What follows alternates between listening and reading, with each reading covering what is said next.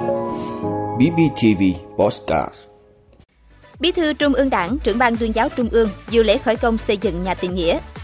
Bình Phước 6 tháng, ngành thuế hoàn thành vượt chỉ tiêu Bộ Tài chính giao. Sẵn sàng cho bữa tiệc âm nhạc của cảnh sát các nước ASEAN. Cổ động viên có thể ngồi tù nếu uống rượu bia khi xem World Cup 2022. Cựu Thủ tướng Nhật Bản Shinzo Abe qua đời. Đó là những thông tin sẽ có trong 5 phút tối nay ngày 8 tháng 7 của BBTV. Mời quý vị cùng theo dõi.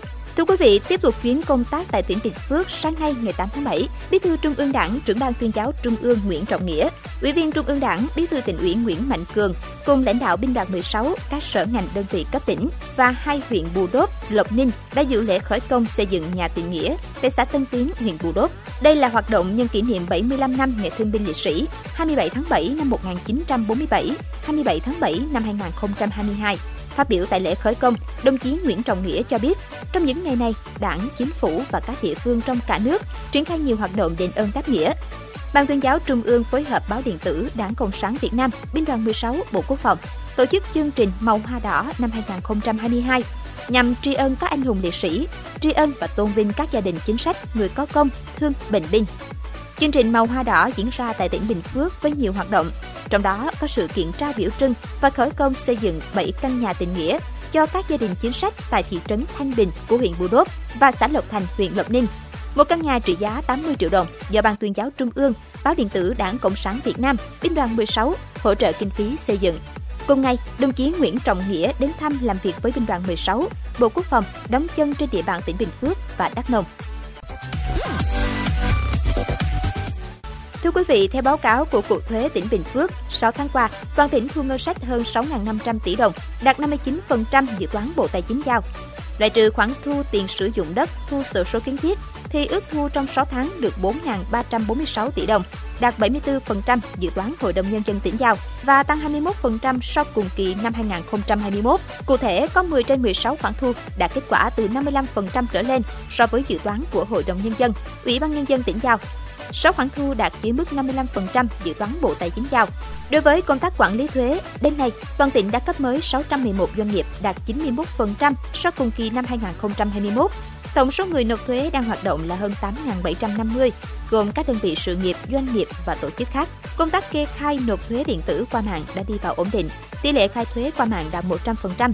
Tổng số hồ sơ khai thuế đã nộp là trên 55.600 hồ sơ, đạt 98% so với hồ sơ khai thuế phải nộp, tăng 11% so cùng kỳ năm 2021. Trong 6 tháng, tổng số thuế lập bộ toàn ngành gần 3.280 tỷ đồng, bằng 122% so cùng kỳ năm trước. Nhiệm vụ thu ngân sách nhà nước theo mục tiêu điều chỉnh là 13.100 tỷ đồng trong năm 2022. Trong 6 tháng cuối năm, ngành thuế phải thu 6.596 tỷ đồng. Để đạt mục tiêu nhiệm vụ Hội đồng Nhân dân, Ủy ban Nhân dân tỉnh đề ra, hội nghị đã đưa ra 7 nhiệm vụ trọng tâm và 15 giải pháp chủ yếu về quản lý, điều hành thu ngân sách nhà nước trong 6 tháng cuối năm 2022.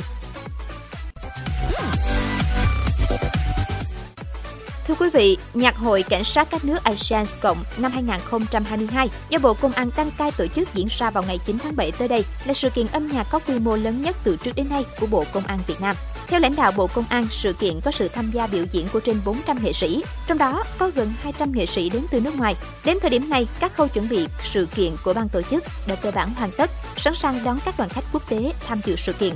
Khách sạn Thăng Long Opera là một trong ba địa điểm được ban tổ chức lựa chọn là nơi lưu trú của các đoàn nhạc quốc tế. Từ ngày 6 tháng 7, khách sạn sẽ đón hơn 100 đại biểu từ Nhật Bản, Brunei, Myanmar và Philippines.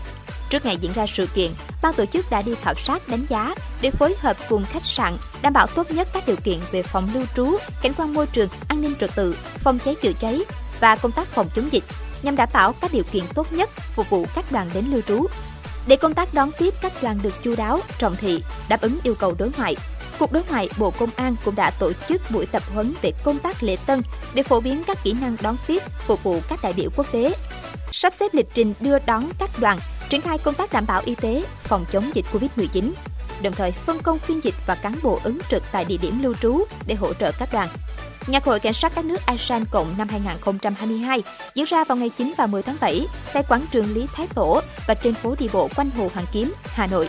Hứa hẹn sẽ có nhiều tiết mục hoành tráng. Đây là một trong số rất ít cơ hội đến người dân và du khách đến thủ đô Hà Nội có dịp thưởng thức tài năng của các nghệ sĩ, chiến sĩ trong lực lượng vũ trang của Việt Nam và cảnh sát nhiều quốc gia biểu diễn.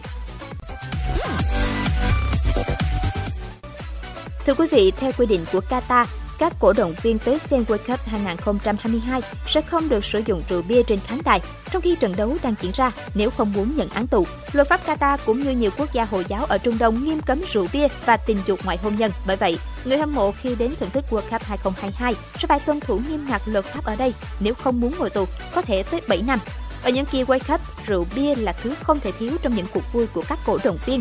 Nhưng tới Qatar thì mọi chuyện sẽ bị kiểm soát nghiêm ngặt hơn. Sau nhiều nỗ lực thì nước chủ nhà của World Cup 2022 có vẻ đã nới lỏng luật hơn một chút khi sẽ cho phục vụ bia ở bên ngoài sân vận động trước và sau một số trận đấu nhất định.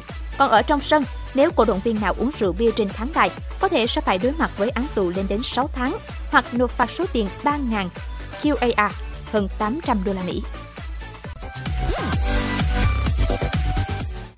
Thưa quý vị, NHK đưa tin cựu Thủ tướng Nhật Bản Shinzo Abe đã qua đời sau khi bị bắn vào sáng nay ngày 8 tháng 7. Dẫn nguồn tin từ quan chức đảng cầm quyền LDP, NHK đưa tin cựu Thủ tướng Abe đã chết trong lúc điều trị tại một bệnh viện ở tỉnh Nara. Ông hưởng thọ 67 tuổi. Đây là lần đầu tiên một lãnh đạo của Nhật Bản, dù còn tại vị hay đã nghỉ hưu, bị bắn chết kể từ thập niên 1930. Ông Abe bị bắn vào lúc 11 giờ 30 phút ngày 8 tháng 7 tại một sự kiện công khai ở tỉnh Nara, Nhật Bản. Sau thời gian tỉnh táo ban đầu, ông bị ngừng tim hô hấp, bất tỉnh và không có dấu hiệu sinh tồn. Trước đó, phát biểu về tình trạng của ông Abe, Thủ tướng Kishida Fumio cho biết vị cựu thủ tướng ở tình trạng nguy kịch và các bác sĩ đang làm mọi điều có thể. Em trai ông Abe, Bộ trưởng Quốc phòng Nhật Bản Nobuo Kishi, cho biết anh mình đã được truyền máu. Giới chức địa phương cho biết nghi phạm có tên Tetsuya Yamagami, 41 tuổi, một cư dân của thành phố Nara của Nhật Bản, Yamagami từng là thành viên lực lượng phòng vệ biển Nhật Bản trong giai đoạn 2002-2005. Tetsuya khai với cảnh sát rằng ông bất mãn với ông Abe và muốn ám sát cựu thủ tướng. Giới chức đã thu được một khẩu súng hai nòng tự chế tại hiện trường. Vị đã luôn ủng hộ các chương trình của Đài Phát thanh truyền hình và báo Bình Phước. Nếu có nhu cầu đăng thông tin quảng cáo ra vặt, quý khách hàng vui lòng liên hệ phòng dịch vụ quảng cáo phát hành số điện thoại 02713 887065 BBTV, vì bạn, mỗi ngày.